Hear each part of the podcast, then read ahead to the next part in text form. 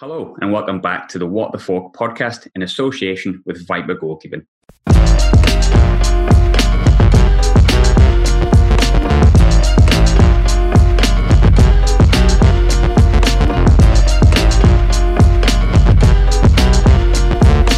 Hello, and welcome back to the What the Fork podcast. Today's guest has played over 400 professional games and scored over 60 goals for clubs such as Ipswich, Portsmouth, and Leeds United. And also, if I'm honest with you, it's played under perhaps the most colourful array of managers that I've ever seen. Welcome to the show, David Norris. How are you, mate? You all right? I'm good, mate. Yeah, good. Thank you for inviting me on. It's all right, not a problem. Thanks for coming on. We're scrambling for guests. You need to come on. That's normally, normally when I get the call, yeah. nah, not at all, mate. Like I said before in the intro, the array of managers you've played under, if you don't have some stories, I'm going to be severely disappointed. Um, but before we go in depth on the career, before yeah. we start, what are you up to at the moment for those unaware and those interested? Yeah, so at the minute, um, I'm personal training. Uh, I have a, a, couple of small gyms, just uh, functional CrossFit type gyms. Um, and yeah, since I've retired, I'm still playing semi pro. Uh, still dragging the ass out of it, even at 39. Might try and try and do one more. We'll see how I feel. Yeah, so a bit of, bit of semi-pro football and some personal training. Yeah, you've got some gyms down in Bolton, is that right? Yeah, so yeah, I've got one in Bolton and one just over Pontefract Way near Leeds. Is that where you're from, Bolton, originally, or was it just where you kind of like set up when you started? Yeah, no, I'm originally from um, Peterborough. So, uh, but then I first my first pro club was at Bolton, um, that was where I met the ex. Uh, so that's where the kids are, and, and you know I was more than happy to go and settle back up that way at the end at the end of the career anyway. So, but that's why I'm based here. So it's going all the way back to when you were like 15, 16, I think it was. We're going to try and cover as much as we can with your career in the in the next hour. So we'll start off there. I think were you born in born in Stamford originally? Yeah, that's on that's on the my stats. So your research is good. Yeah, my Wikipedia actually, is great. but my uh, I was actually born in Peterborough, uh, so it's just down the road. It's because I played for Stamford. That was my first semi-pro club. I think people have just assumed, and that's and it's stopped. To be fair, I don't really correct people anymore. Do you know what it is? Like Wikipedia's killed me a million times over already. like, yeah. People are like, oh, you've done your research. I'm like, I haven't really. I've just pre- I've, I've, I've Wikipedia'd you and see where you've gone at. Was your first club Stamford though? Your first club was yeah, Stamford, like before you went to, yeah. to, to, Boston. So I suppose before even that, everyone wants to be a footballer, right? Let's not beat around the bush. So when did you first realize you, you had a talent and who was it that realized it? So when I was like under 10s, 11s, 12s, 13s, 14s, uh, I, I, stood out then. Um, you know, I, I, was ahead of the rest of the, the players. I'd, I'd, win, you know, the trophies at the end of the season. The team would do well. I'd score goals. So I knew that I was probably better than the, the lads I was playing with at that, that ages, and I was standing out. Um, then as I got towards 15, 16, I'd done a couple of, I went to Peterborough Centre of Excellence. Uh, I didn't overly enjoy it there. And my dad wasn't too fussed about me going there. He was just, look, whatever you want to do, look, just enjoy your footy. Um, and then it was probably when I was 16, I went to Stamford under Steve Evans. Um, at that time, yeah, yeah, another character, yeah. So, but he was the first one who probably noticed it, um, and obviously took took more of a chance on me, even if even if it's just at that semi pro level. But at that time, I was still in school because I stayed on and, and, done my A levels. Um, I was playing youth footy on a Sunday afternoon. I was playing pub football on a Sunday morning, and then I started playing for Stamford on a Saturday afternoon obviously I think a lot of players come up through uh, like Premier League youth academies and stuff like that. But obviously you went to Boston, but did you have interest from league clubs as a teenager outside of Peterborough? Did you have other clubs that were like wanting you and was the reason you, you went towards sort of Stamford and, and Boston eventually? Yeah, there was a little bit of interest when I was um, like 14, 15 and 16s and I had a couple of trials here and there. Um, I don't remember being like desperate to go to a club at that time. I, I was really enjoying my football and uh, and I was and I was still stepping up um, and I was doing my A levels. I think my mum and dad wanted me to get that done just in case anything went tits up, um, and I couldn't be a footballer. And then I went to Stamford with Steve Evans. Uh, like I said, did my A levels, and then I took a year to give it a go, where I could just almost pretty much look after myself a little bit more yeah. um, and, and, focus on trying to and trying to make it. Um, and when Steve Evans went to Boston from Stamford, he took me there. Uh, and then, and then, like I say, once I'd done my levels, I took a year, give it a year. Then eventually, I was supposed to be going to uni. I probably would never have gone anyway. Uh, and, and, luckily, that was during that time I got my break. But but yeah, so Steve Evans was probably the the, the, the first one who who recognised something and, took a chance. And I mean, we've had I still speak to him every now and then. Now he's asked me players about players over my career and stuff. And I mean, we had obviously you've seen what it's like. He's some character, and we had to, we had a couple of run-ins early on anyway. But because when I was 16, obviously I couldn't drive, so I would be late to half the games because my dad couldn't give a toss. So he just said, right, how far is it? 15 miles, right? That'll take me 15 minutes. Right, we'll, we'll go there. Always half an hour. 15 minutes late. Steve Evans would take it out my money. So I'd get fined, but I'm like, I can't do anything. Watch it. So then I go and tell my dad. My dad's like, he's done what? And then my dad, just one time, all it took, he, I think he flew into his office. I had to wait outside. Bit of kerfuffling, whatever's gone on in there. Dad's come out, got my money. Yep. And ever since that, me and Steve have gotten great. I wonder, is, you, is your dad a big lad? Nah, but he, he, he thinks he's 10 men. So he, he, he's like he's not the tallest, so he doesn't look much, but he, he, thinks he can beat everyone up. So he's probably just gone in there and, and put a bit of pressure on. To be fair, Steve, Steve Evans is, is big in one sense, but quite small in another, isn't he? He's what what five foot eleven or something? Uh, sorry, four foot yeah. eleven or something like that. He's tiny. Yeah, yeah, he's, yeah, he's small. He is. Yeah. Funny though, living in obviously I lived in Glasgow the best part of a decade, and I've come across a, a few characters like Steve Evans, to be honest with you. But could yeah. you tell he was going to go on and? I mean, he has done well. Um, could you yeah. tell he was going to go on and do as well as he has done? Like when you were in, I don't think it was below the conference, wasn't it? Was it the Southern Premier League at that point? Yeah, yeah, it was a couple below at the first. Yeah, and to be honest, probably not. Just because I thought the, the pro players won't put up with the way he treats people, speaks to people, and and and, and acts. But he had a knack of being successful, and if he got a bit of a budget, especially, he could bring the right players in the right team in and make it right or make it work. But I just thought once he steps up and up, I can't see certain top players uh, or, or, or, pros playing for him. They'll just think, not a fucking chance. Yeah, play for this guy and toss it off. But um, but he's done well, and he and he's got he's had some he's had a decent you know managerial career. Yeah, he's. I mean, Leeds obviously is as big yeah. as you can get, almost, isn't it? Um, yeah in terms of being at Boston and stuff like that, right? So you've your upbringing at a really, really young age hasn't been that sort of pampered. I mean, certainly not with Steve Evans in charge. There's been that sort of pampered, sort of Premier League youth academy under twenty three, um, sort of uh, should we say grown up. But what do you think the advantages of growing up in that environment are, as opposed to maybe playing in like a, a Premier League academy up until you're like 21, 22? Yeah, I think hunger I think it just it just it, you have that solid grounding, and I was just hungry then to to make to make it. And, and once I got there, I appreciated it. Um, I think a lot more than than some might as well, or what I've seen over the years. so coming from that way, I mean, when I was I was playing for Boston, but I was also working then part time. I was at a dog track doing uh, weighting, and then I was working on the a tip, and I was doing the greens. So I was people bring all their cut grass and stuff, chuck it in, I jump it down and jump back out. But obviously, come the summer, that might as well be manure. So I'm stinking of shit every weekend, and you know, and then I'm, you know, a couple of years later, I'm playing football and getting paid for a living. You know, it's a, I, I'm never going to let that go. And I think, do you think that I, I was listening to, I think it was the Open Goal podcast with, with Charlie Austin yesterday, and he had a, a, similar upbringing. I think he got into the game when he was like 21, 22, played non-league and, and dog and duck, so to speak. Um, and he was saying that he feels like a lot of players these days, they get to a point where they've got all this money, they haven't played a professional game till they're like 22, 23, like at any level, because they've been in these Premier League youth academies, and they've just completely lost their hunger. Would you agree with that? Yeah, I think so. Yeah, uh, it seems to be. I mean, uh, it's a common chat with with older players. You know, with with, with seeing, especially it's, it's coming through these last few years. Uh, um, it, it, does seem to be that way. You get players earning thousands, thousands a week who haven't played a game, haven't done anything, but they're walking around and acting like they have.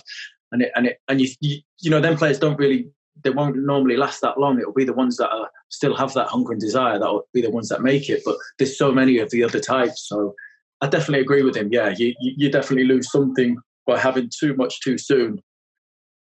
Do you feel almost lucky as well? Because I remember social media didn't really come into play with football up until it wasn't only the past sort of five, five, six, seven years, really. Do you feel lucky that growing up as a footballer, even when you got towards sort of Plymouth, Bolton, and Portsmouth, that social media wasn't that prevalent? Yeah, Wow, yeah, because you can't you can't move or do anything these days without it being on someone's camera phone. And from especially in the early clubs, and even you know Ipswich. Uh, what I liked at Portsmouth, Ipswich, Plymouth in particular, you know, because that was even earlier, was they had a family feel. You know, when uh, we were close to the much closer to the fans. That gap between the player and the fans was close. We'd, I'd be out on a weekend, could be having a drink somewhere, watching footy somewhere. Fans would come over, you'd have a good chat with them. Where now yeah. they, someone else would be videoing that. Oh, he's having a drink, he's doing this, he's doing that. So I think all it's done is it's just made a massive gap between the player and the fans. Um, and the, the, the fans resent the players a bit more. The players resent the fans because they have no privacy, and it's just lost what it used to be all about. You're totally right. I mean, we were just talking off air before about certain players that you get. Um, I'll interview a player that's still currently playing professionally, and you can just tell they've they've had that media training, and they won't let loose on what they really think yeah. sometimes. And in a sense, it's it's mainly because of a few different reasons, I suppose. That the way journalists or journalism has been over the past few years, everyone's looking for that story, and sometimes I think players know that. Um, but also, social media is just so prevalent. Like a player um, I was talking to, to, Matt Jarvis yesterday, and he was saying if he'd had a bad game, he wouldn't want to go out for a meal with his missus in case someone seen him and thought, "Why is he having a beer? He doesn't deserve one." Um, yeah, it's just a changed world, isn't it? And do you think yeah. though? Do you think it'll ever swing? The pendulum will swing back the other way? I'm not sure. I'm not sure now because of that. Because of that, I don't know how that can change to then make it, um, you know, the player more comfortable about and the stories um, not coming out. Because, like you say, one bad picture, uh, one bad video, and or, or it's so easy one slip of the tongue because of the because of the changing room banter, especially. Yeah, um, you could never get if there was a microphone in changing rooms. There would be you know players fined and in all sorts of trouble every week. So you, you, almost can't get away with that. And I think, you know, some players take that to their social media thinking they're just saying off the top of their head what they would say in any other situation, banter wise or, or, or situation wise. But you, but you can't do that these days. There's always someone ready to jump on it, and I can't see that gap closing between the fans and the players until until that's not there. Can you imagine someone like the, or like a set of players like the Crazy Gang in the modern era just wouldn't last, would it? oh my god, could you imagine the stuff they would have got up to as well? I had we had Ben Thatcher at Ipswich, and he used to throw out a few stories about being there, and it's like, how can that even have really happened? So, yeah, there's certain clubs, but I reckon quite a lot of them, you know, even like the top clubs like the Manchester United, you know, when you read their autobiographies now, like yeah. McKean, your Bruces and stuff, the, the, stuff they were doing, you'd think, wow, they'd never be able to get away with it these days. It'd be carnage. This wouldn't happen, would it? It's like there's certain things that people get up to and they're great stories and you like listening to it, but you really have yeah. to kind of delve back into like players that played at least 10 years ago at a decent level to get those stories because anything five years onwards is just like, yeah, it didn't happen. Yeah, it's exactly. like did. no, it's true. in true. terms of obviously we spoke a little bit about Steve Evans, and you know what, like he, he does get a bit of criticism and whatnot, and and he's, he's been in the papers for a few different reasons, but he is he is a colourful character, and I think the game's better for it. Um, yeah.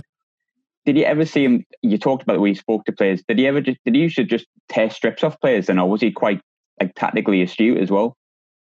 No, just absolutely somewhat like tear strips off players. And uh, and so I, I was young. I probably got away with it a little bit more. And like I said, I had a bit of a relationship with him, but I would see him like destroy players up, screaming in their faces. And these players, maybe at that time, especially like at Stamford, might have been on 67 quid a week. And I'm thinking, surely they might be thinking, am I fuck taking this off him and just walloped him one? You know, like it's almost not worth it. But then no one ever did. Uh, and, and he got him playing for him. Like he, he, in a, it was motivating in a mad way because you didn't want to be that player that he ended up losing his shit with. So it, it, it worked. Which is kind of weird in a sense because I mean, Cloughie was exactly the same from what from what the stories you hear, but Cloughie had that kind of like, look at what I've achieved, and same with Sir Alex. Whereas at that point, I suppose Steve Evans hadn't achieved that much. Do you think that it's probably just the more he's achieved in the game at those levels in like League One and the Championship, the more people are suddenly going, you know what, I know he's tearing strips off me, but I should probably pay attention to this because he's obviously got something. Do you think I like think, that as a player? I think it gives him some clout. Yeah, it depends. Um, because there'll be so many players that would have just gone, I can't play for this. Guy. Yeah, fuck this. Uh, yeah. I'm like, yeah, yeah. And so then it'll be then just about themselves, what they need out of it, and and and then he might have got them playing for him because of they for selfish reasons. But um, but yeah, I think the the better he does, the more respect that you would probably give him initially, anyway. In terms of obviously your own career at Boston United, you did you did really well. Sort of on paper, it was I think did he get promoted that year? Is that right?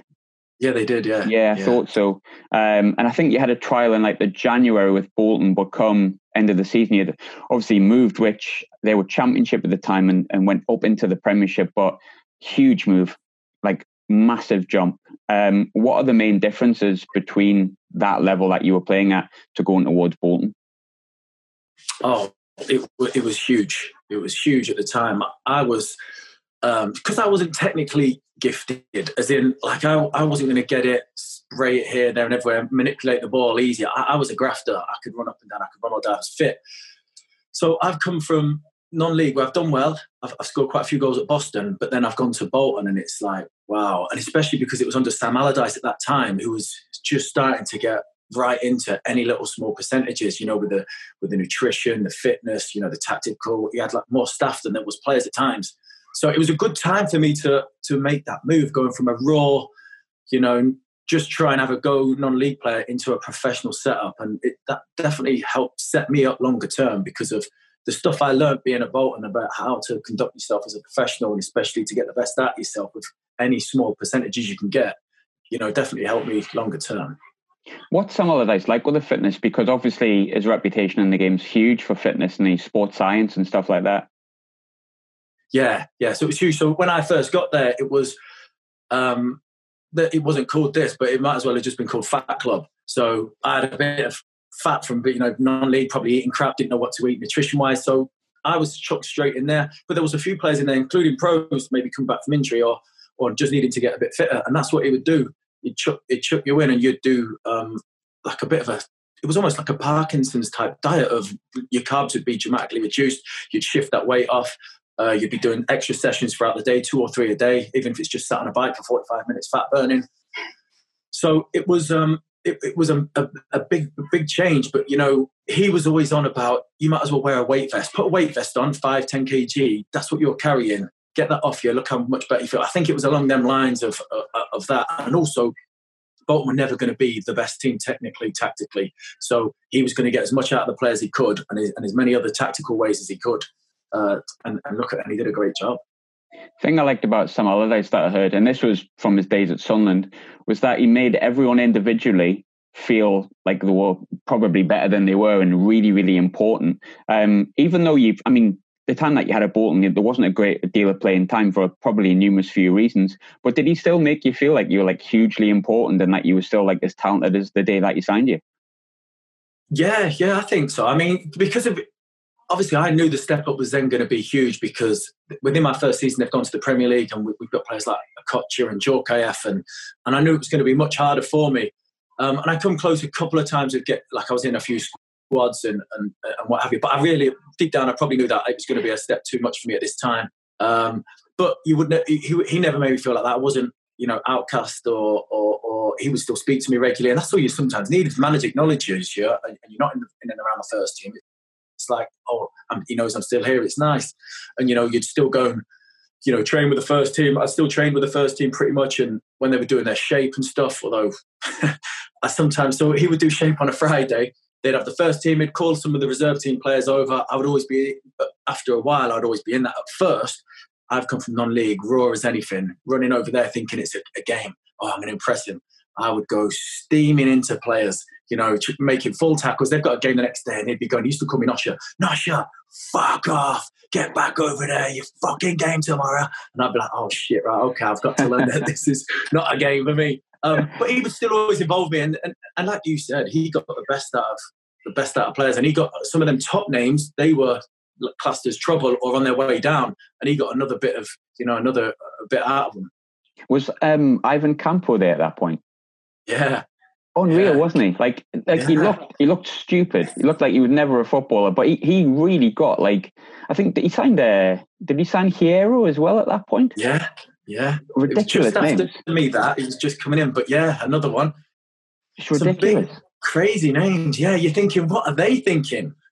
Like, like what are they thinking? a Okocha and are for the ones that you look at mainly, but you look yeah. at like Ivan Campo and stuff like that as well. I mean, Jääskeläinen, I think he brought yes. through as well at that point. It was a yeah.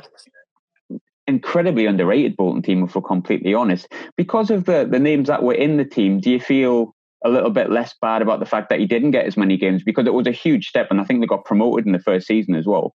Yeah, Yeah, I think so. I, I, never look at it and think, oh, I didn't get a chance or I'm bitter about it. I just think it was a great learning experience for me.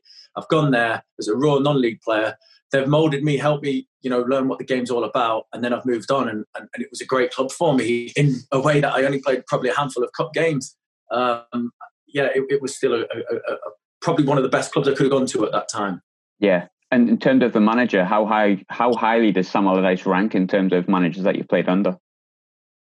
Yeah, it's difficult because if I didn't have that personal thing with him because I never played, you know, regularly under him, I almost look at him as a, I look at a, another type of manager. Although I've just got a little bit more insight into how he works, um, and so he was he was brilliant like that. The, yeah. the, the, stuff he used to I see him used to doing with the first team and think, wow, that's that's that's crazy. Like he, he's he's going on the smallest and tiniest of details to try and get the best. Can you tell that I miss him at Sunderland? You are? They're really yeah. missing. If Harry Kane hadn't yeah. been on corners against Iceland, who knows where it would have went? Um, might still been in the Premiership and not had a Netflix TV show about ourselves. But there you go. Um, there was a couple of loan oh, moves, yeah. like yeah, oh, yeah, yeah, Netflix, yeah, that that still happens. That exists, documented for for all time or massive failures. You had a, a, couple of loan moves away from Bolton, but I think if we're honest with each other, it was the one that went to to Plymouth that really proved the most um, fruitful.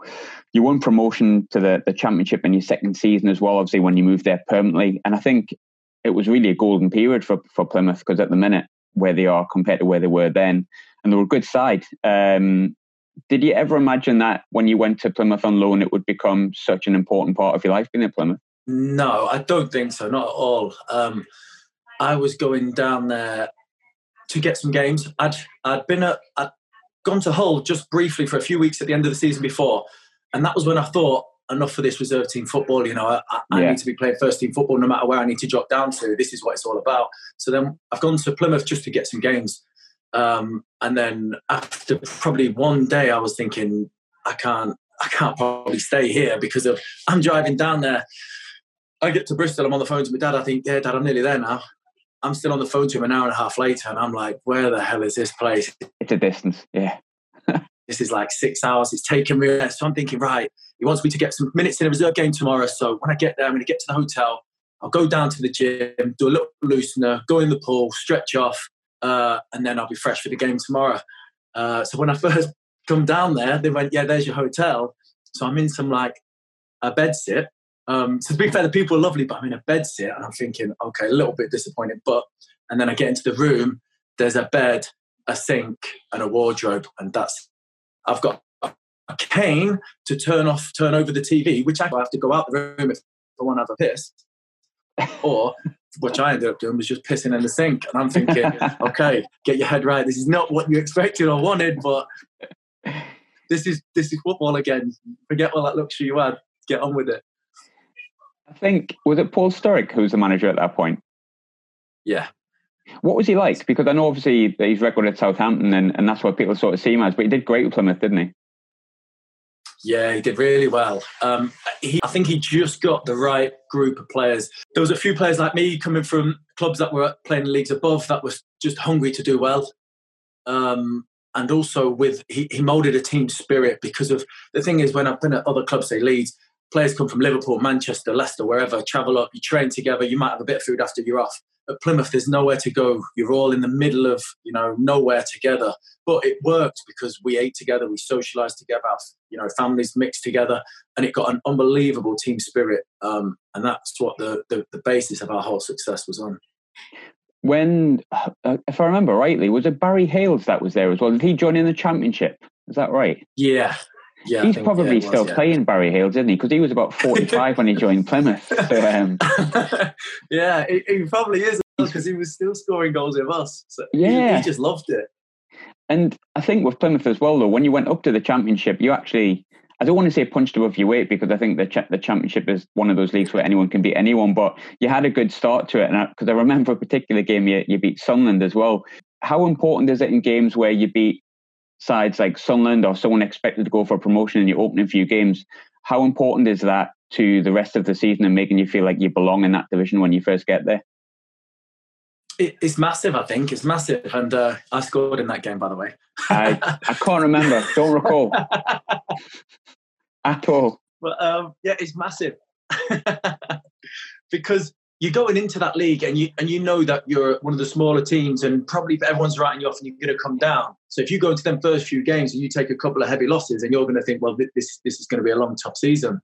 But you start off well and you're thinking, you know what, we might be able to do something here. This is all right. Confidence goes, you know, you get a bit of momentum and you know, eh, and that's what really happened. We come off, it looked like we had the momentum from winning the league the season before, going into the championship, and we just carried it on. And then we really played up to that underdog uh, tag that you know that we got. We knew teams would be underestimating us. We knew teams didn't want to travel down to us that far. The change rooms were horrible, tiny, horrible, long, cold tunnel.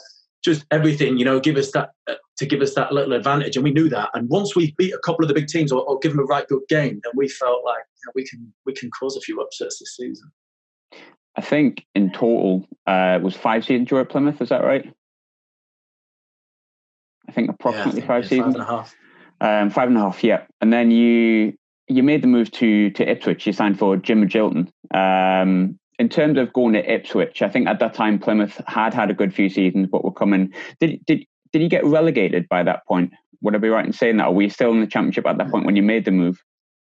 Yeah, no, we were still in the championship. I thought so. Yeah, yeah. We were, um, we, yeah, we was actually doing really well. I think when I left, we must have, we were probably about six. We were in the top ten anyway in the championship. Yeah but the wheels were just starting to fall off. Uh, we because we were doing well and because we were such a low budget, we started teams started to come in and pick off our players. We needed then some new investment to come in and give it another go, keep the players that were there, bring a couple more in, and who knows what we might have done because this was under Holloway and obviously he was he was doing really well. But I think he realised he couldn't take it any further. He'd left. We lost a couple of others, and then it was my come to me, and I thought, you know, I was starting to get some interest. I was doing pretty well, and I thought, well, this is this is my t- probably my time to to move on as well because you were scoring like six to eight goals per season from midfield, weren't you? At that point in the championship, it was like the likes of like you and Tommy Miller, like goal scoring midfielders in the championship. But I think you mentioned before about players getting picked off and stuff like that. I think Sturrock got picked off by Southampton at that point, if I remember rightly. Um, and then there was a couple of managers came in, and then Ian Holloway came in. And I know he didn't play him under him under him long, but anyone listening to this is going to kill me if I don't mention Ian Holloway. Um, what was he like? What's your memories of him? I've got, I've got great memories um, of him. He was a he was a great guy because at that time as well we were struggling. We we'd, um, we were down near the bottom, and to have a character like that come in and the way he brought into us all, he, he, made everyone feel ten feet tall. The banter was flying again. I mean, he used to do you know mad stuff like he'd do he'd do team talks, and you'd have the other team up on the board with all their names, but he wouldn't to write their names. He'd draw caricatures of them and you had to guess who the players were. But like you're in a team meeting here trying to work on the opposition, and he's doing like if they've got big nose or big teeth or big hair and everything like that, and he's trying to have a serious conversation. But the lads are all in bits on the floor. But great for us to uh, for our team to get us back, you know, because we were low, we weren't doing well. We lifted the whole place, and um, there was always banter flying around with him, which which kept everyone going. But then at the same time, you kind of knew when when he was serious. So he just made everyone feel ten feet tall and, and want to play for him. Because he is seen as like this funny, hilarious guy, but he's actually a pretty decent manager, isn't he? Yeah, yeah, yeah. I think that maybe get you know doesn't get valued as much just with with the way he is, but it, obviously he brings it on himself because he plays up to it so much as well. Um, but there's definitely you know he's got he, he's done well pretty much wherever he's gone, or and he's had some really good spells as well. So he's obviously he knows what he's talking about. Have you ever seen his hamster? I'm dying to see his hamster because if anyone knows what I'm talking about. I've never seen his hamster. Thing is, if anyone doesn't know what I'm talking about, I'm just going to leave that and not explain it because it'd be yeah, quite funny yeah. for them just to research it. So yeah, but I'm, I'm curious to see his hamster. Um, yeah, that's a good shout. So you moved on to to obviously to Ipswich and you, you signed for Jim Magilton as it was at the time. Um, I think Ipswich are a huge club. I think there's no no denying that. Uh, did really well in, in Europe less than what 15 20 years ago um, yeah. how big of a pull was ipswich as a club uh, yeah massive because they were were a big obviously they are a big club um, i think for me it was a little bit more probably the manager jim Magilton. Um, he tracked me for for a while and and and the people i spoke to after i know how many times he'd had me watched and and you know kept constantly trying to you know come after me for for a good good few months and I liked that. You know, give me, you know, oh God, he must want me so much. I want to play for him. I want to do well for him.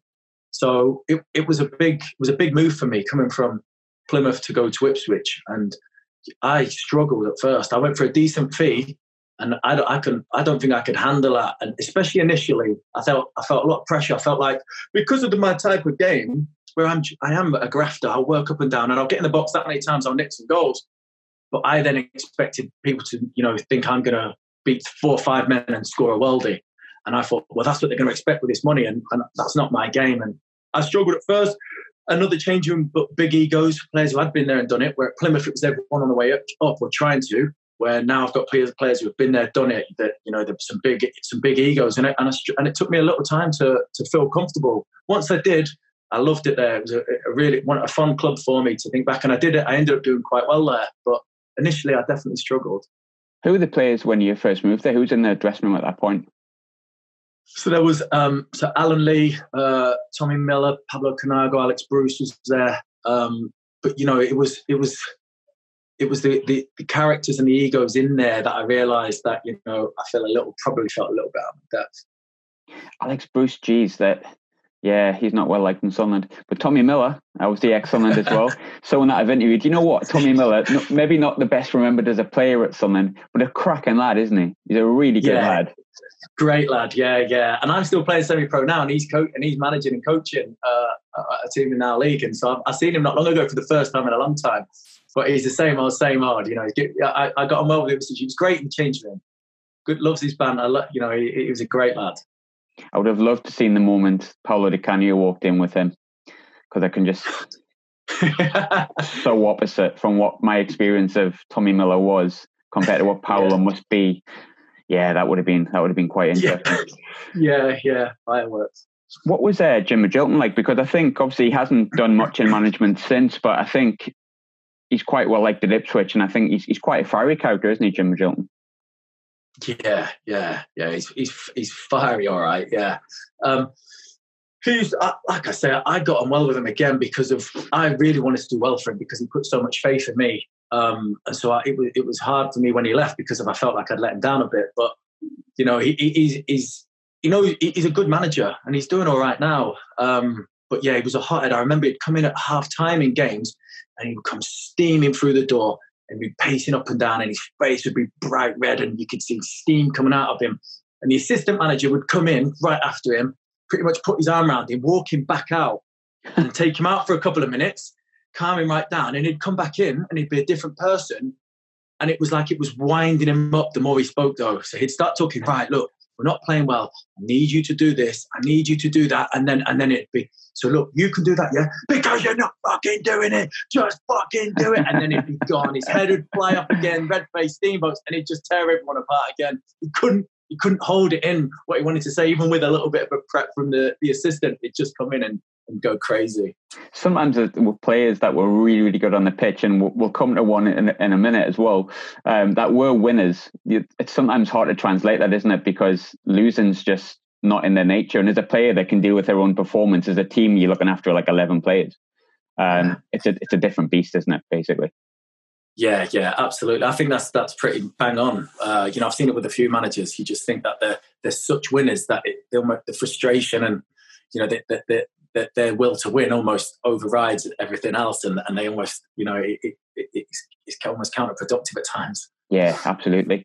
Um, when Jim was there, obviously there was a, a, certain moment in your career which was relatively difficult. Um, a lot of newspaper stories and things like that that came through it. Jim Magilton was your manager at that point. Um, got into a little bit of hot water for a celebration. Not going to ask any questions on that, but obviously from your side, how do you how do you remember that period in your career, and, and obviously what are your thoughts on it now? Yeah, I mean, it's easier looking back now. Um, obviously, I've got kids myself, so I can understand where that you know it, it, the, the feeling come from. Um, it was naivety. It, it was stupid. Uh, I had I was had a good friend who, who, you know is a good friend and and overall is a nice guy. He's not one of the dickheads of the game. Yeah, he obviously fucked up massively. Um, and all I was trying to do was just to say, listen, you've done this. I can't condone it, but I'm still you know gonna gonna be there for you. Uh, I did it in a, in. I should have just kept it private. I did, I did it in a way that eventually, obviously, got found out, and um, a, a, and, a, and a massive deal was made of it, obviously. But you know what? I just held my hands up. I just, I knew I'd fucked up. I apologized. I went to see the family to, to, to you know, to so it wasn't just words. I wanted to, you know, let them know that listen, I am really sorry. It was, it was, I didn't mean anything by it. I was just doing this, and it, it was a, it was a crazy time, obviously, because of honestly, I felt deep down that I, I, I knew I wasn't a nasty person or a horrible person. I just messed up, and so I didn't feel like I'd done something hugely wrong, you know, on purpose. It, I just so I felt with it within myself. I thought, well, you haven't done anything. You know, you haven't maliciously gone to do anything wrong. Um, but you've you've but you've got to swallow you know what's coming your way and so i just took it all on the chin i mean the first few games i got a lot of abuse uh, obviously in the press i got a lot of abuse and uh, the only problem i had with it is a little bit with my family um, the press were all over them uh, making up some stories here and there and trying to make me out to be a person that you know I, probably uh, the people who knew me knew that i wasn't but it was a difficult time and you know I, we got I got through and and I and I tried to make my apologies and uh, and I realised that I'd screwed up and you know it, and, and and that was the end of it really. What was Jim like with you at that point? Was he was he good to be around just as someone like to lend an ear to? Because I imagine there's a lot that you would have held in, but there would have been people you would have wanted to speak to and just let loose a little bit. And obviously, him being your manager would have been potentially the go-to person. Yeah, it, and to be fair, he was good because I knew it was difficult. Obviously, he's the manager, but he, I knew he, he, had kids himself, and so when he called me around, I went had to go to his house on the Monday or the Tuesday after it happened, and he was like, "It's hard because he, said I've got kids, and you know I just want to you know cuddle them, and, and, and when this something like that had happened." And so I hadn't had kids at the time, but so I tried to understand it, and, and nothing will make you understand it until you've got kids of your own. And then now I can look back and, and totally understand. But at the same time, he was good with me because our next game so uh, typical was going to be live on Sky, and he wanted to pull me out of it. And I just said, "Look, let me play. Let me just ride it out. Um, you know, deal. Take what's coming to me. You know, I feel like I can take it. You know, it, it, I, have accepted it in my head that I just, you know, to take your take your punishments, take your consequences of what your actions." And he did, and I thought he was definitely just going to pull me out. And I said, "Listen, I want to, do, you know, really play and and he did, and I, and I know I think that went against what he wanted to really do, but he did it for me, uh, just to get it all done and dusted, and, and I had a lot of time and respect for that and appreciation. So obviously Jim left. Unfortunately, results didn't go the way I think he would have wanted it to. And then you get a really easy ride. You get all from one hot head to a really chilled out, calm, nice guy that you can speak to about anything in Roy Keane. Um, Roy had obviously it was his second manager's job at that point, so a little bit different to when he's coming in at Sunderland and you don't really know what to expect. By this point, there's a couple of rumours flying about. But um, what were your initial emotions when Roy Keane was appointed as manager? For me personally, I was buzzing because of we had some good players, um, but we were just a bit, you know, we were a bit soft, we were a bit milky, and I just thought we just need someone to come and get us a little bit of, you know, grip behind us, kick up the arse and I looked at him as I thought, perfect. He's going to come in, put in exactly what we're missing, and we're going to uh, and, we're going to be fine. Um, there was a few players in the team that had obviously knew him from before, and lads start phone calling to each other, this and that, and then you realise that it's probably not going to be an easy ride before he even gets there. The, the, like you say, rumours are flying about his reputation, the way he's treated people, this and that. Um, and then the first, you know, he came in. I think he, he wanted to lay down the law early doors is that this I think he thought Ipswich was too soft. We was a family club. All the ex-players used to be hanging around. You know, there'd be a, a lot of relaxation and, and, and you know, um, probably what he didn't think was enough focus on on getting jobs done. Uh, and he come in and just and shut it all down. Which other you mentioned a few players were like speaking to each other. Which players were in the dressing room that had played under Keane? Uh, would have been at Sunderland at that point. Tommy Miller. Yeah, Tommy Miller would have been there. That's right. Yeah and then pretty soon we had um, we'd have brought in Carlos Edwards, Grant Leadbitter. I love um, Carlos you know, Edwards. Yeah, yeah. So players then, but that we, we, knew that they were probably going to be coming, or I'd, already had that, and and then so obviously then it's like, well, everyone sort of has an idea of what of what's coming. How did he introduce himself, one by one, or collectively as a team?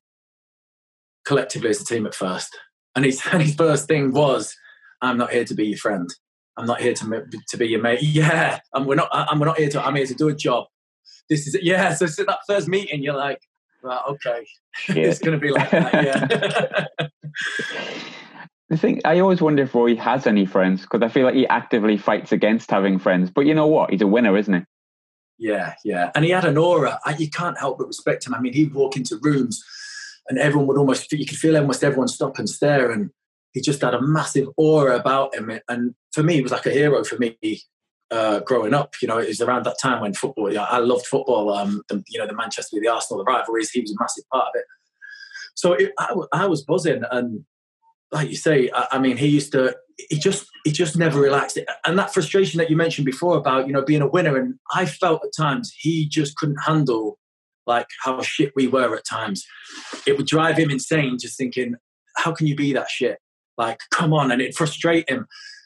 And he started off really well, to be fair. And, and, and, it, and, it went, and then it went downhill. But yeah, I, as a person, I got on as well with him, I think, as anyone could. He made me his captain. Uh, and so, and I had a couple of run ins with him, good and bad. But I think, you know, overall, I've, I've said it before, half the players were too scared to play for him, and the other half hated him that much they didn't want to play for him. Did he have a soft side at all? Did you ever see a side where he was like quite friendly? Yeah, a couple of times. He, um, I mean, a couple of times he had a bit of banter with the lads, and he'd bust out laughing himself, and uh, you'd be like, "Oh, what's this? Who's this guy?" yeah. But for me personally, I got injured on the first game of the season once, and I was going to be out for a few months, and he was brilliant with me. He called me into his office and said, "Listen, don't worry, we're going to get you the best treatment. We're going to look after you." He said, "Get yourself away on holiday now. Take a take a week, take a break." Um, and I thought, wow, that's like I felt really positive coming out of that. Obviously, after being so disappointed, knowing I was going to be out for a while. So he, that that was a nice touch. And then there was another time where I was out having some food in Ipswich. I was in Woodbridge, and uh, I was having a meal, but it was there was there was my family, there was Max, missus family, so we was all there. So a big group of us. Um, and I seen him come up and look at the menu in the window. Now I'm his captain at the time, but I'm still thinking, shit, please don't come in here because he could still walk past me and not say anything, like he could players in the corridor at the training ground. He'd walk straight by people and blank them. And I thought it could be a little bit embarrassing if he is in that mood. And, and he just walked in and blanks me. So I was thinking, shit, don't come in. But anyway, he's with his family. He comes in, he walks by, but he says hello. He says, hi, how you doing? He says hello to everyone. I'm like, shit, thank fuck for that. Then he goes off and uh, sits down. We're coming to the end of the meal, so I'm thinking, right, let's just get this wrapped up and get off. And then I've gone to get the bill. Now, there's quite a decent number of us. We've gone through free courses, some some wines, probably. Uh, your bill's been taken care of uh, by the gentleman over over there, Mr. Keane, and he just paid my whole bill. And I just thought, wow, that's what a nice touch. You know, I did not see that, expect that. There's me shitting myself that he's not even going to say hello, and then he's gone and paid for my whole bill. So I thought that was a nice touch. So there is a human in there somewhere. somewhere, yeah. You just got to dig deep. have you ever? Have you ever? I don't know whether you will have heard the story, but about um, obviously, you, you remember Nyron Nosworthy? Yeah. So when he was at Sunderland, we got beat 4 1 at Preston. Um, I think we were 4 0 down or 3 0 down at half time or something like that. And it was his missus's birthday that weekend. And he said, oh, we, we played terrible. And he went absolutely off. And he said, Right, boys, you're, you're in on Sunday. You've been shocking. You've been really, really bad. Said, um, and he's, he brings him in on the Sunday and he, he sits them all down and you can tell he's raging, absolutely raging about it. And he goes, you know what? Like, was my missus's birthday this weekend. He says, took her out for a meal last night after the game. Little dress, boobs out and everything. Most beautiful woman I've ever seen. Looked amazing, absolutely amazing. Best I've ever seen her. Special night, he said. And every time I was just like looking at like a chest, all I could see was Nugsy's head.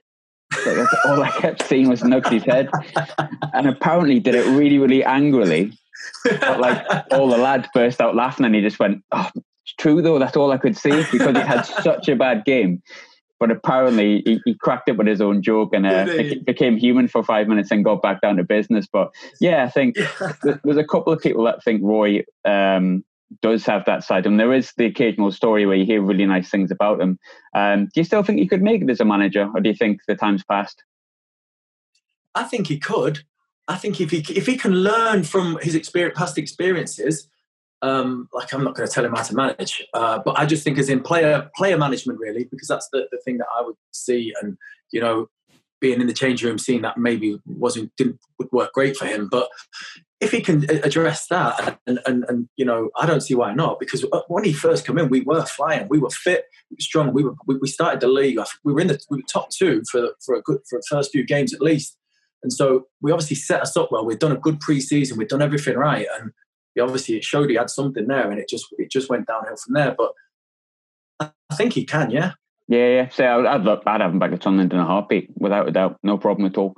Um, he made you your captain. Now we're talking captain of probably one of the greatest British sides of all time, Roy Keane. So when he says to you, like you know, David, I want you to be my captain. Like, how big of a moment was that for you? That's a, that'll probably be a, a, right up there, my top top five probably. Just just the way you know, that, like you say, uh, it's Roy Keane. You know, one of the best captains of all time, and he's asking you to be his captain. It was like, wow, this is this is brilliant. And and that season, I actually started off really well. I'd scored quite a few goals for us, but important goals, last minute goals. And and there was one game where I scored in with in a cup game. I'd scored in extra time, a winner. Um, and as we were coming into the changing room, and he just went, "There's my captain. That's my fucking captain."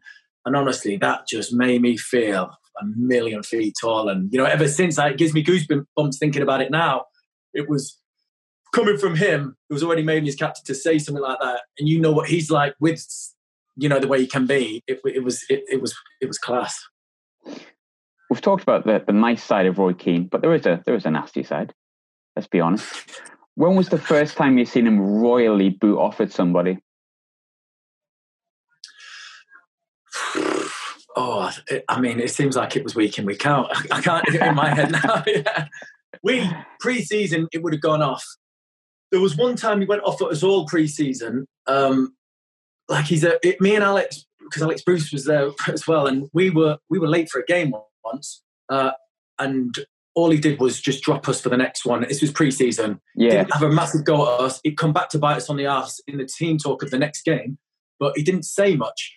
But he was massively up on his timekeeping, his, his discipline and stuff. So, but we had a game. We had um we went away pre-season. We got a one night out, and it was like, listen, have your night out. I don't want no trouble, no press, no this. Everyone back in at this time. Everyone back on the coach at this time. And so we were all thinking, right, okay, well, look, let's have our night out. We all got shit faced, had a good time. Um, come the coach the next morning, and we're all on the coach. So everyone's there, rough. Everyone's made it. Everyone's a bit rough, struggling. And he comes on, and he's like, "Fucking hell, didn't I know all you cunts would be on here?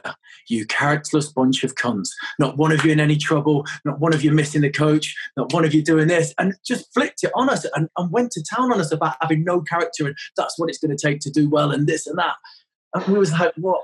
What the fuck? Where do we stand here? Like, but and he just and then you just don't know what you're doing. But yeah, but I, I mean, he he was one for timekeeping. Definitely that I've seen a few players get torn up for that, and and one time, I mean, the only time I got torn up from him was we had played a game, we'd scored a winning goal in injury time. Some, someone else had scored. And then the ball had bounced to me in the centre circle. I chested it and just hooked it on into a corner. And I could see him, hear him shouting for me from side. And he's like, he's me Chuck, Chuck, Chuck, bring it down, play. So I just put my hand up. Yeah, okay, okay, Gaffer.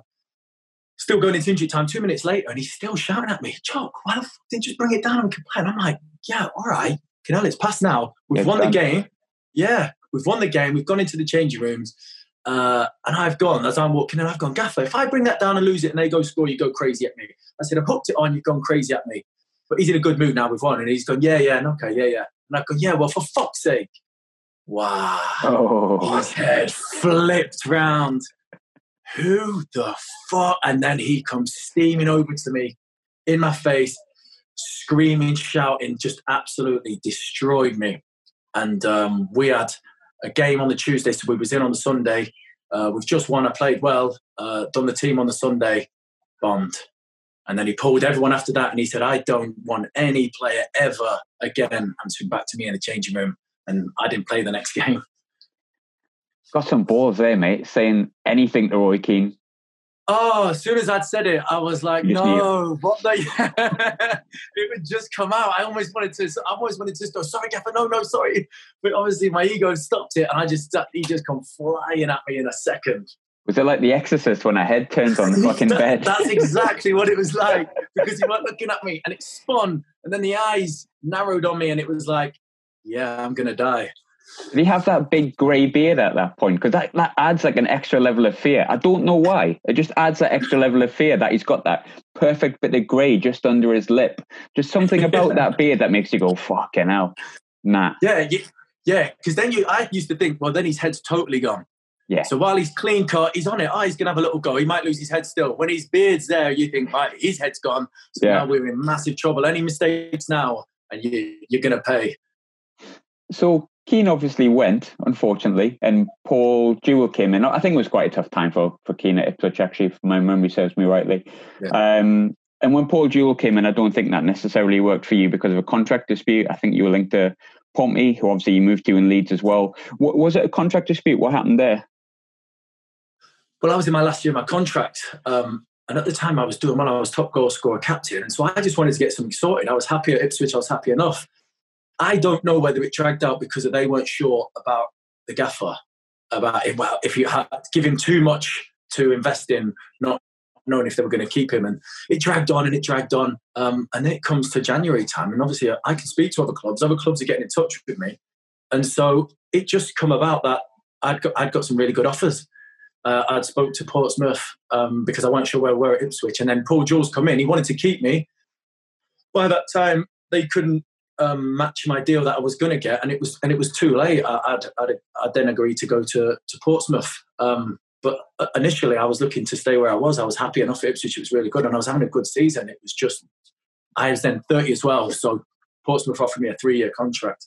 Uh, Ipswich yeah, wanted to do two, and that's what it come about. But to be fair to Paul Jewell, he was great because he could have gone, "Well, you're not going to be part of my plans next year. Bin me off. You're not playing anymore. See it out." Um, but he didn't. He kept me as captain. He kept me in the team, and, and I played the whole season out. And so I kind of like had a lot of respect from at that time for that. But I think he respected as well that even though I knew I was going to be going, you wouldn't get nothing less than me. When you went to to Portsmouth, I can't really remember what sort of state they were in at that point, but there was a period where Portsmouth were just like a trapdoor and they were just falling through every division.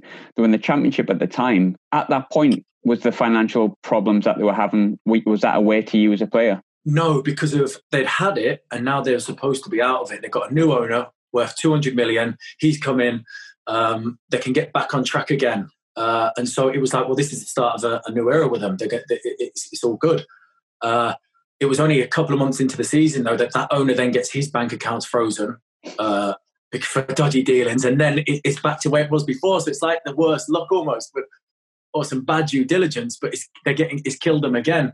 And so we've gone from hopefully a, a, a, new start, some good some good players in there as well. That was a changing room that you know had some some big egos and some big players, and, and we've gone from there to then, you know, back into administration, players not getting played paid, players having to leave, um, player staff being laid off, and and it was tough. And but the, the, club, when I first went there, I was surprised because I thought they've, they've had a good few years. They've been in the Premier League. I know they've had their financial issues, but I still expect them to maybe go and have a decent training ground, own their own training ground. And, yeah. You know, they were playing players all this massive dough and got there and they, they, they're training out of like a school. And, you know, they don't own the ground, they don't own the training ground. And it's like, wow, no, what, what has happened to this? Where's all this money gone? But you just thought it was going to be a new, a, a new, a big change. And I thought, well, this would be good for me. You know, I, I, I'm I think with the investment and, and the players that are already here, this could this could be good. But within a couple of months, it, it's doing start to go sour. And it was Mike. Was it Michael Appleton was the manager at that point? It was Steve Cotterill at first. Then he oh. left, and then oh. Michael Appleton come in while we was already in. Steve Cotterill. Talk to me about Steve Cotterill. Come on.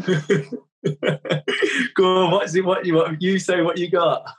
well, he was at he was he was at Sunderland as the assistant under Howard Wilkinson, Jesus Christ. Um, he used to, so Wilkinson was the manager, and Cotterill just used to write notes all of the time. And my, my abiding memory of Steve Cotterill was we got relegated with 19 points that season, which at that point was like a record low. And then we beat it again as it was. But um, he he was running up and down. I think we we I'm sure it was the Charlton game where we scored three own goals in seven minutes.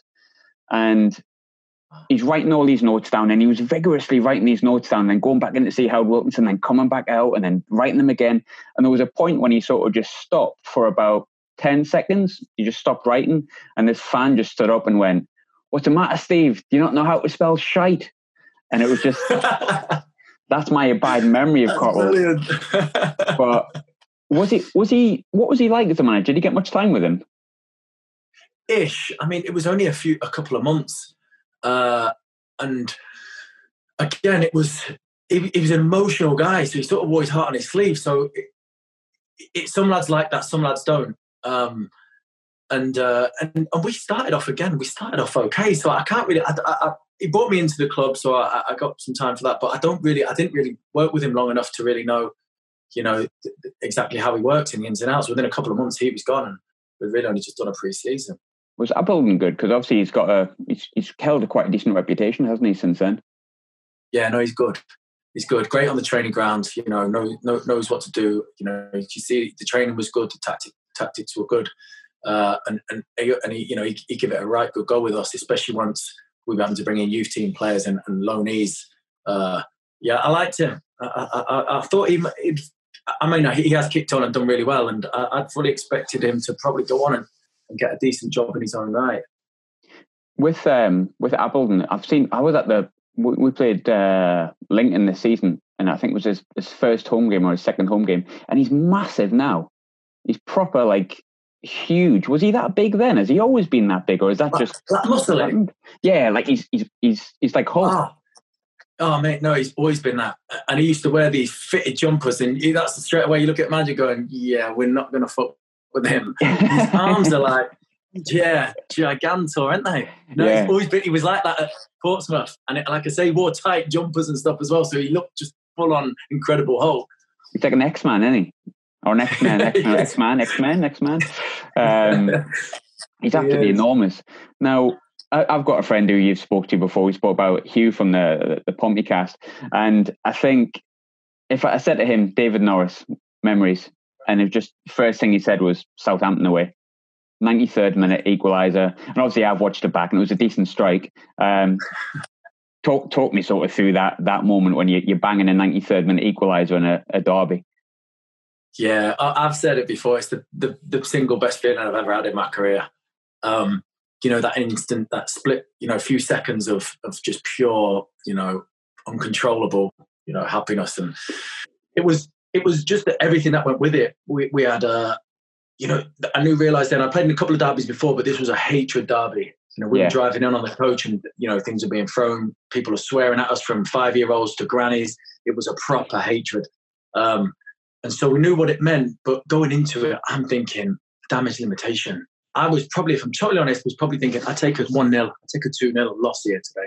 Just to, because it could be five, it could be six, and we could be humiliated. Yeah. Um, we were, we had, you know, players in on loan. We had youth team players in. We were, we were going to be deducted 10 points. We were going to get relegated. They're flying top. They've got Lambert, Lallana, Schneiderlin, you know, their ground everything was set against us. And so it was that whole build up of everything. And Michael Appleton played a, a, you know a great card just before the game. We put on a motivational video.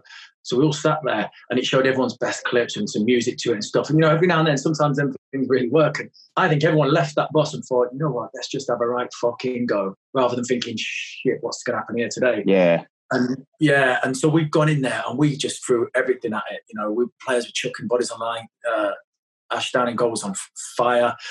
And we just give it everything. And then to be drawing one all and they go and score in the 91st minute, it's it was sickening. It was, you know, it was so gutting. Um, and you just thought we've blown it.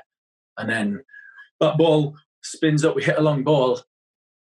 And it the way it's hit up and it's spinning, you're like, I would never hit that ball because of it's going nowhere but into the crowd, or I'll probably even air shot it because there's that much spin on it and it's dropping straight down. It's not even got coming at me. And I just have a look off the ball and I was going to just hook it back into the box. But the only two players who could have been in the box were the two that jumped up for the same header. Then I just thought, you know what? Fuck it. All in a split second this, but I remember it going from a header and I just let let fly with my left and to see it go in and to see the fans' reaction. My favourite bit now of watching it back actually isn't the goal, it's when the camera pans to the fans and to see that I I did that to them, like made them feel like that, that makes me feel like like incredible. So I love watching it back for that. But then I just headed straight for the fans, jumped straight in and you could just see what it meant to them. And the next game, we had a home game in the week, and as I got out my car, there's always loads of fans, you know, kick the autographs and stuff.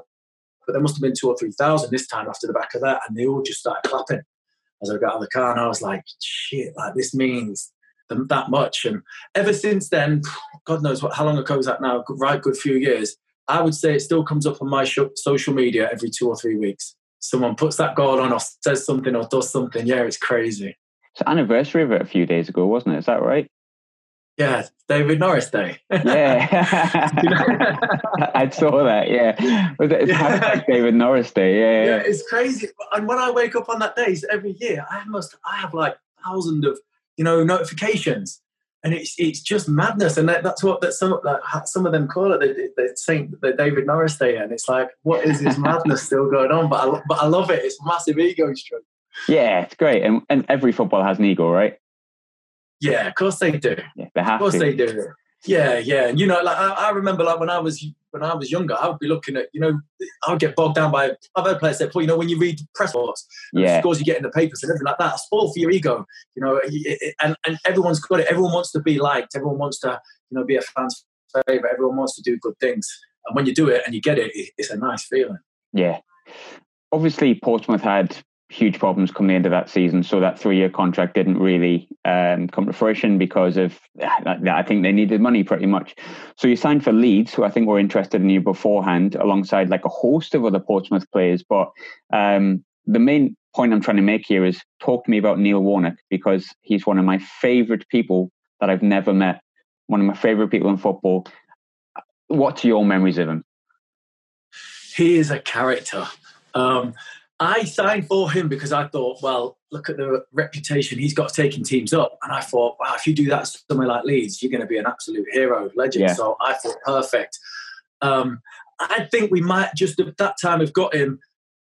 I didn't see the hunger that I'd seen at Sheffield United, and then consequently after, I think it might have just been a period, or whether it was the club as well, which one you know didn't obviously work out for him. But he was great. He, he was he was something else to play under. I mean, for, for, for a millionaire, he must be the hungriest man for a pound note that you know I've ever seen. He could find the players for this, for that, anything he could get some, you know, his hands on some cash in some banter way. Uh, he'd be he'd be at it. But but he was good. I enjoyed playing under him. To be fair, um, you know, the, the, training the training was good. He, he, he, again, another manager that got players playing for him. Yeah. Um, everyone's seen that documentary where like he hammers people. I'm sure it's at like I can't remember where he was at, but it's one that I think Division Two, Division Three, as it was at the time. Was he? Because it looks like he's one of those people that tears into you. But again, is he one of those people that actually is more likely to put an arm around you a little bit and look after you and kind of almost like siege mentality with with Neil Warnock? When he wants you, when he wants you on side and it's going, you're going into a battle with him, and he makes you feel like that. So it's everyone together. Um, he could tear strips off you, but he does it in a different way. It's almost like he's like, "Fucking hell, how can you do that?" You know, rather than what the you're doing, he's like almost making you feel bad for how crap you've been rather than actually just tearing a strip off you. Yeah. So he's like, fucking hell, lads, I'm doing this, I'm doing that. What how can you do that? What are you thinking? type thing. So it gets to you but in a different way, but it works. When you played for Leeds, I think and no offense to the rest of the clubs that are on there, but I think they're probably the, the standout in terms of the biggest club, in terms of reputation and history. Um, Leeds, even in the championship, Leeds in League One is pressure, uh, huge pressure, because as much as people take the mick out of it, they have got big crowds. They're a huge club. Do you feel the pressure when you play for Leeds? Do you feel as soon as you walk through that door, Elland Road, there's like just it ups the ante a little bit? Yeah, yeah. It's like you say, it's a massive club, but you but you know about it as well. Um, personally, I think that some of the players that good players that don't do well there struggle to deal with that pressure. Um, for me, I was okay with that. I think by that time, coming through, you know, uh, uh, an old school change room at Plymouth to the egos at Portsmouth and Ipswich, I was then comfortable with where I was at, and I could go into any change room environment and feel pretty okay with everything. And, and I played against the Leeds fans before and had a lot of stick, but loved it and like, like buzzed off them doing it. So I was okay with that, but it, it was a big club. I mean, most clubs have fans and a minority of hardcore. Leeds is the one place I've been where it, you flip that round. Everyone's hardcore there. You know, it, it's. I mean, it, it's it's they they are bang into their football, and they'll let you know about it if, if you're doing well, and they'll let you know about it if it's not going well. If you do well, though, they, you're really loved at Leeds, aren't you? They they really do take you as one of their own.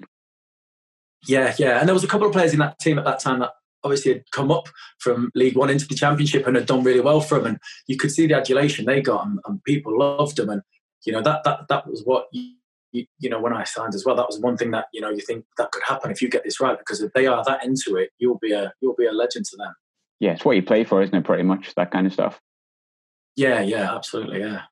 Were you there when Dave, the, the whole Dave Hockaday situation happened? Because I was, I was actually doing a bit of research and reading about that period where Dave Hockaday was there, and that sounded mental. It sounded yeah. bizarre. What, what, what was going on with that? It was, it was, it was mental. I mean, I kind of, I can only sort of, it's like a fleeting memory for me. And it was just, it was just mental. It's, it's Leeds. It's a massive, massive club. So yeah. you expect certain things to happen with, with places like that. So what happened for a, a, almost like a manager, you know, with his experience and, and reputation to come in? It, it was bizarre. It was it was crazy. I mean, and I had nothing against the guy, and, and, and I don't think anyone else did. But I don't think the players could respect something like that at a club like that. Um, and I think it put them on the back foot straight away. They're like, I can see some of the lads were like thinking, what, what, what's this all about? Like, what's going on here? Um, rather than a manager with a bit of experience who's been there, done it, and you just go right. He knows what he's doing. Right, make sure you, you're at it. Was he from? Was it Forest Green? He came from. Yeah, yeah. So it was. It was just a strange, strange appointment. But you know, I mean, sometimes it might work. You take a gamble on someone, it works out well. But a club like Leeds, I don't think you can really take that chance. I think. I think it. But the, the owner was a madman at the time. Yeah, he was crazy. You know, yeah, yeah, yeah, he was nuts. I mean, it, it was there was some crazy goings on at the time with the club, and and he come in and tried to strip it all back and the players this and that, but he was just a madman himself, and it was a mad time for the club. It was it was difficult to be in and around and under at times, but um, I mean, it looks like they're getting it right now. Didn't he used to like ring down and stuff like that to like get the managers to make substitutions? Like he would be in charge of like the team and basically what they did, or try to be in charge of. Is that right? That actually happened. Yeah, I think so. I think I think this is what it, me personally now looking back. I think he went like this. He plays. He plays. Maybe reeled off four, five, six names, and then almost said to the manager, "You can choose the rest." That's what it felt like under Hockaday a little bit. That's how it felt. So, but he would be if they'd gone against him. I mean, there was one player. It, Cellino hated anyone over thirty. He didn't want them involved in his squads or in his teams. Um, and I remember we went away at Watford, and uh, we had an older player uh, playing, and I was on the bench because obviously I wouldn't be playing because I'd hit 30 then. Um, and he was ringing down to say, "Take him off, get him off now." And but we're like 15 minutes into a game, and no one's injured, and the, you could see the manager was like, "I cannot take him off into now. What is this going to mean to like football?"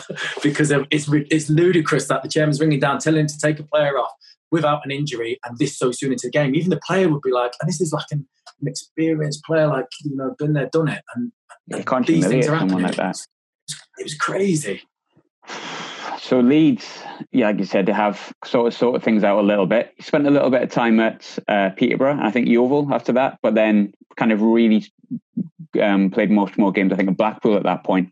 Who was the manager yeah. of Blackpool that brought you there? Neil McDonald. What was he like? So he was Sam Allardyce's coach at Bolton, and ah, he's on reserve. Okay. So I played with him quite regularly for at least a season at Bolton because he was a reserve team manager as well. Um, and then I'd come across him, you know, when we'd play against West Ham and stuff like that, and said hello and, and basically kept in touch. And to be honest, at that point, I had so what happened? I'd left Leeds gone to Peterborough for six months just to fill in the end of the season. But the manager yeah. who brought me there had left at the end of the season. So I was then on to a new club. I'd actually only gone to Yeovil to get fit. Um, the manager there had asked me to stay on and, and, and play, uh, but it wasn't going to work. At that time, things change a little bit. You know, when you're young, you're hungry, you do anything, you go anywhere. I went to Plymouth. But at that time, I couldn't do the Yeovil and back up no. north trips regularly, like with kids and stuff as well. So I went there to get fit, and then he asked me to stay. I played the game, one game, and I was like, I can't do this. You know, I've got I've got to, it's too much for me at this stage of my, you know, life. So I went back up and I was thinking, what do I do now? I'm, I'm, I'm 30, 35, 35, I think.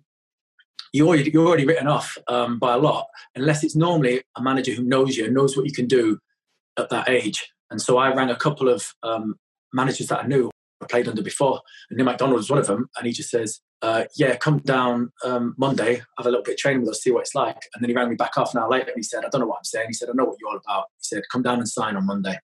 And I was like, "Great!" And then, and that was a good. It was a mad time because they had that ownership stuff going on. So we would have like seven thousand people turn up to the game, and then at kickoff there'd be about five hundred people in there because everyone else would come up, make their protest, and go home. Yeah. Um, so it was, it was strange, but for me, I knew I was then coming to the end. So I thought, I'm going to enjoy this. I'm going to take it in a bit more. And I had a conscious effort to do that. And it, it, it was good because I knew it was coming to the end and I didn't, and I enjoyed my football. You mentioned there you felt you were coming to the end. Obviously, you're still playing at the moment, semi pro, and there was a couple of clubs after Blackpool as well. But when is it you know that it's time to? You haven't hung up your boots, so not to hang up your boots, but when do you know it's time to maybe concentrate elsewhere and do something different, such as your personal uh, your personal training, like you have now? Yeah, for me, it, I probably wouldn't have even thought that even now. Uh, I was pretty much forced into it. When I left Blackpool, I had um, a heel injury mm-hmm. at the end of the season. So I thought, rest it four weeks, get yourself fit. I thought, well, I've played 30, 40 games in the league in League One with Blackpool. Even if I drop down another league, I should be good to go again. And I couldn't shake this injury off. And then you go into the start of the season, I'm not with anyone, I'm still injured. You're getting towards Christmas. Now I'm 36, and now it's like, yeah, come down for a week here, or come and do this, come and do that. And that was when I thought, you know what, I'm putting that much pressure on myself to get back fit, to go somewhere where I'm probably going to struggle now at this age to get a, a, a contract.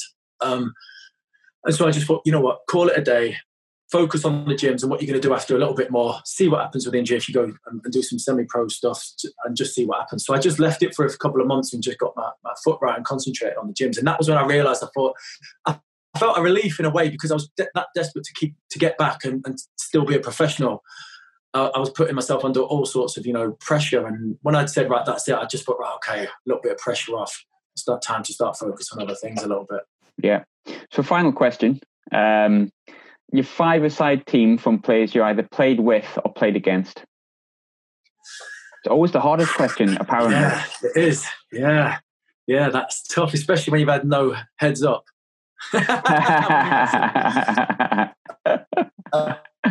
why I do it. But, but we've covered we've covered a, a few people. So, I mean, probably Jääskeläinen would go and goal. Yeah, That's great goalkeeper. To be fair, but but yeah, what a guy. Uh, then players against, I was lucky enough. We got some good cup draws. So uh, I played. We played Chelsea, Arsenal, Man City.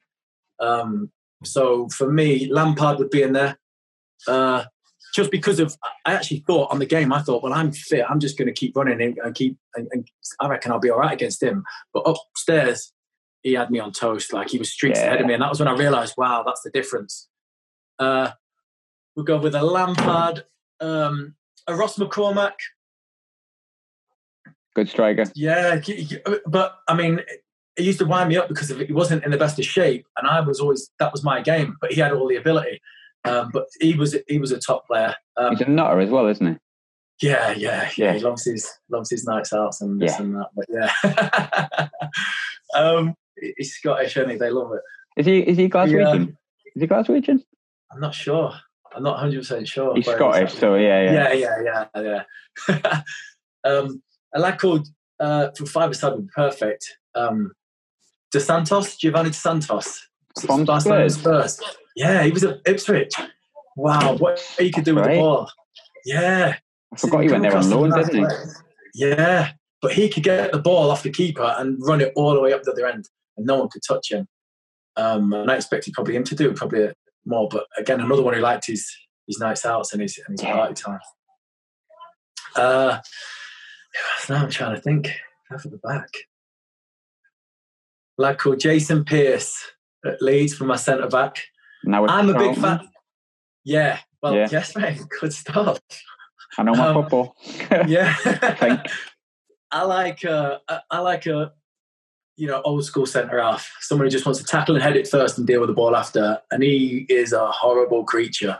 Uh, so I'd much rather have him in my team than against me. So I'd have him in there. And then one more. What, what do I need? What's that? I don't even know where I'm at. I need one more. Jääskeläinen, um, Santos, Pearce, Lampard. Lampard. Yeah, we need one more. Uh, I'm gonna upset people here, but I'm going to probably just go with someone I've played against then, David Silva. Yeah, fabulous. Yeah, yeah. Just you, what they, these players can do with the ball and how far ahead of the game. You know, it's, it's crazy. Yeah, yeah. Everything's Ridiculous. And, yeah, so really um, underrated, I think Silva actually. Yeah, for how good yeah. he actually is. Yeah, because he he keeps his head down, doesn't he? You don't never hear anything of him. And that's probably like so but what a player! And, and he'll probably get more recognition when he when he when he does eventually leave City, and and, and everyone will then respect probably, and he'll get a lot more clout for what he actually did. Yeah, yeah, absolutely, mate. Um, cracking, love that. Yeah, awesome. Thanks good. very much, mate. Good crack. no problem, mate.